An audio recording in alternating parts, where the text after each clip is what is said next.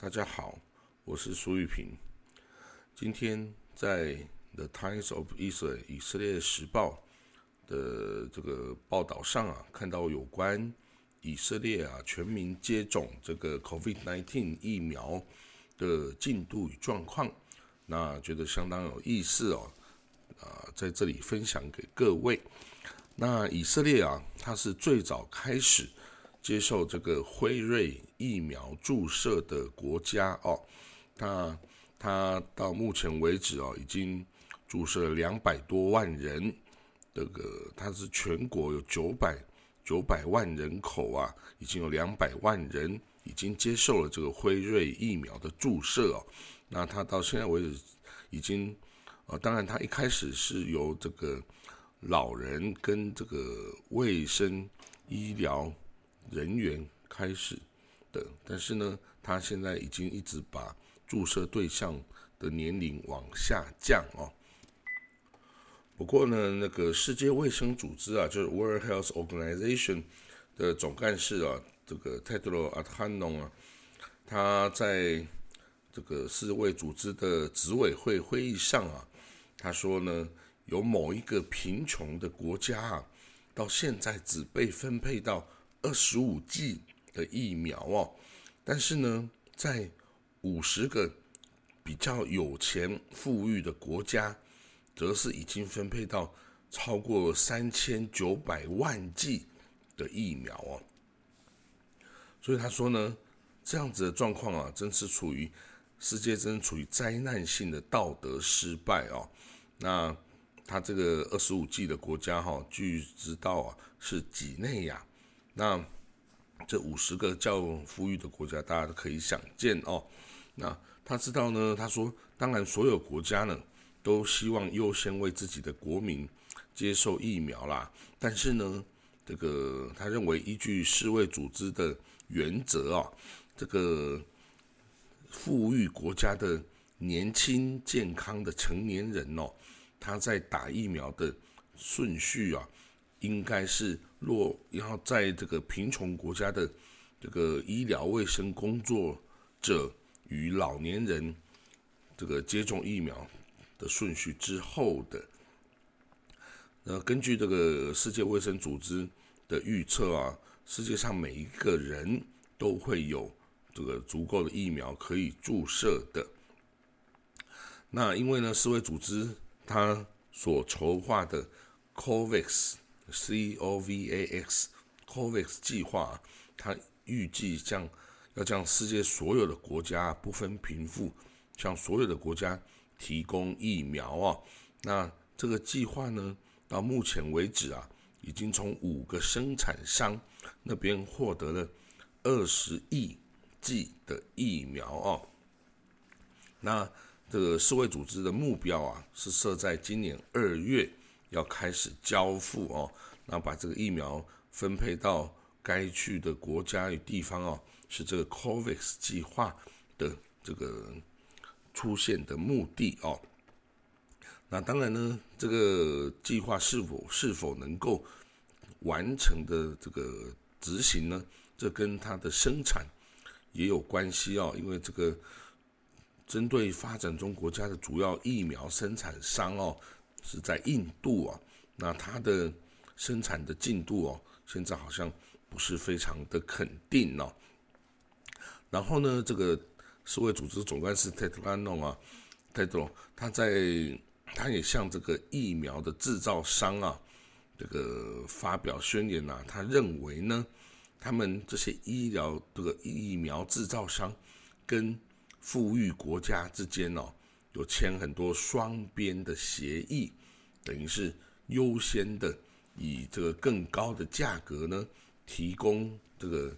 疫苗的成品啊给这些富裕的国家，而不是将这个疫苗成品啊经过世卫组织的 COVAX 计划来平均的分配给世界各国哈。所以呢，这些国家这些制造商疫苗啊。都往利润比较高的富裕国家优先的倾斜了哈，反而这个 COVAX 计划得到的疫苗的数量没有到预期的计划，他认为这个是一个有道德危机的事情哦。那我们回来讲以色列，那以色列为什么能够这么快的在 COVAX 计划都还没有这个正式开始分配的状况，就已经有拿到这么多的这个疫苗？两百万剂哦，其实是非常大的一个数量哦。那当然，它是以这个双边协议啊，跟这个辉瑞达成协议。那当然，辉瑞的这个这个老板哦，这个领导阶层啊，也是犹太人哦，所以可以想见，他们自然会很轻易的可以达成协议，拿到这个疫苗。当然呢，以色列也承诺，以色列是优先注射这个全。全民注射这个疫苗的国家哈，那到目前为止也是注已经注射疫苗比例世界第一名的国家哈。那他也承诺跟这个制药的这个辉瑞啊分享他的医疗数据哦，医疗数据。所以呢，这个但是对于这个仍然呢会有这个重大的道德隐忧啦哈，因为。不管是对以色列还是对其他国家来说，因为以色列呢，他如果必须分享这些医疗数据啊，有可能会这个侵犯哦国民的隐私哈。那另外呢，因为这个辉瑞啊疫苗需要超冷、超低温度的储存哦，所以这个不是每一个国家都有这个条件来这个大量的。的购入啊，并储存、分配等等哦。那以色列是处于这个世界的前进哦。那到目前二零二一年一月二十三号啊为止啊，全世界统计已经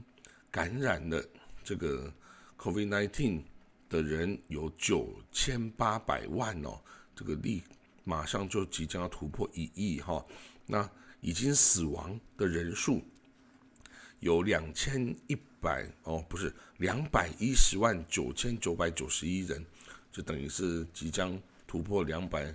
一十一万哦。那已经从这个染疫后恢复的人有七千万哦。那在以色列这个九百万人口的国家呢，已经接受第一剂疫苗的有。两百四十六万人哦，哦，九百万中有两百四十六万已经接受第一剂的疫苗注射，那已经接受第二剂疫苗注射的已经有了八十九万九千三百一十五人哦，代表说哦，这个注射比例真的已经是非常高、非常普遍了哦。那以色列呢，呃，已经有染疫的病例哦。有五十八万九千人，那呃死亡的人数啊，已经有四千两百六十六人哦，所以他也，他以色列不但是这个最先注射疫苗比例最高的国家，也是西方国家中染上这个疫情啊人口比例也是最多的国家哦。那当然。我们到后面会讲为什么它会感染的这么的严重哦，这都是有它的这个理由的哦。那这个我刚刚说以色列已经有两百哦，两百四十六万人已经注射疫苗。那他之前当然是向六十岁以上的人群哦，高危险人群或像医务医务人员哦，提供了这个辉瑞的疫苗哈注射。那随着这个进度的开展哦，他已经逐渐将接受疫苗的人的年年龄层往下降哦。那上个礼拜已经降到哦四十岁喽。那之后可能继续往三十五岁，或者是甚至完全开放任何哦的年龄层哦。那当然，他也希望像十六到十八岁的青少年提供这疫苗啊，以以确保他们这个。这个高中哦，跟这个考试等等能够顺利的进行哈。当然，以色列现在也是处于仍然是处于很高的传播，以至于他采取了封城锁国的严格的作为哦。那当然，它与注射疫苗是同时并进了，希望在这个注射之后能够有这个更快的时间呐，可以这个开放开放出来哈。那呃，接下来我要讲的是以色列内部哈，它大家知道它有一个呃犹太教啊，有所谓的极端正统派，就是属于。这个宗教非常虔诚的一个社群哦，那这个中央他们居住在这个比较封闭的社群里面，然后必须每天哦祷告五次啊，就等于是在犹太会堂里面封闭的处所这个祷告。那他们的男性呢，也都是呃在这个宗教学校里面呢，每天的研读经典跟祷告，他们男性是不工作的。那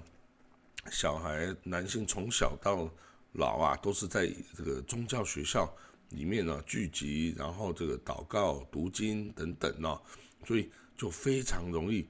这个得到这个 COVID-19 哦。那据报道啊，据统计，据以色列卫生部的统计啊，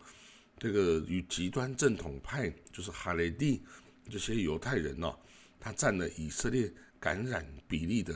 四十 percent 四成哦，而他而他们这个宗教社群里面的感染跟死亡率已经几乎到了无法控制的阶段了哦，这个死亡人数是不断的上升，那光一百万人口中就可能有四千例的病例一在一天的时间内就被呃检测出来哈，那相相对于其他以色列每一百万可能。每天只有一千人得病的这个比例啊，啊，这个真的是宗教这个虔诚社群啊，真的是高了三倍哈。所以呢，以色列政府啊，有采取了一些强制的措施哦。这个当然，以色列全国现在都是这个封城锁国的状况哦，但是在这些宗教社群的城镇，它是更为严格哦。但是呢，由于这个社群呢，向来是呃不服从以色列政府权威为有名的啊，这个社群哦，所以呢，最近也发生了非常多这个宗教社群哈雷蒂跟以色列警方发生暴力冲突的事件呢，尤其在 Bnei Brak 哦等等，这个还有耶路撒冷的梅亚沙林啊等等这些地方哦。发生非常多，这个警方要干预，要阻止这个极端正统派宗教或等等场所聚集的这个状态呢。但是这些人就反抗哦，他们可能正在参加宗教学校的的典礼或者是在婚礼，然后他们可能根本就完全不戴口罩，然后一一堆人聚集，那。一旦以色列警方呃介入啊，他们就觉得以色列警方根本就是哦新纳粹，就是专门找我们这社群的麻烦的，所以呢就起来跟这个以色列警方呢暴力的冲突哈。那以色列警察啊有也有这个事后啊接受采访啊，只说啊他们在这些警察在这些呃宗教社群的社区里面啊，感觉自己的生命是受到威胁的哦。是真的受到威胁的哦，所以呢，以色列啊，之所以今天哦，这个有感染率那么多哈，很多人是归咎于这个哈雷蒂啊，这个宗教社群呐的这个。那但是呢，宗教社群它在以色列有它独特的这个状态与地位啊，它几乎也是处于自治的状态哈。这个国家有时候对他们内部是没有办法。有太多控制的力度的哈，因为也不想引起了这个等于是犹太人内部的争端哈，所以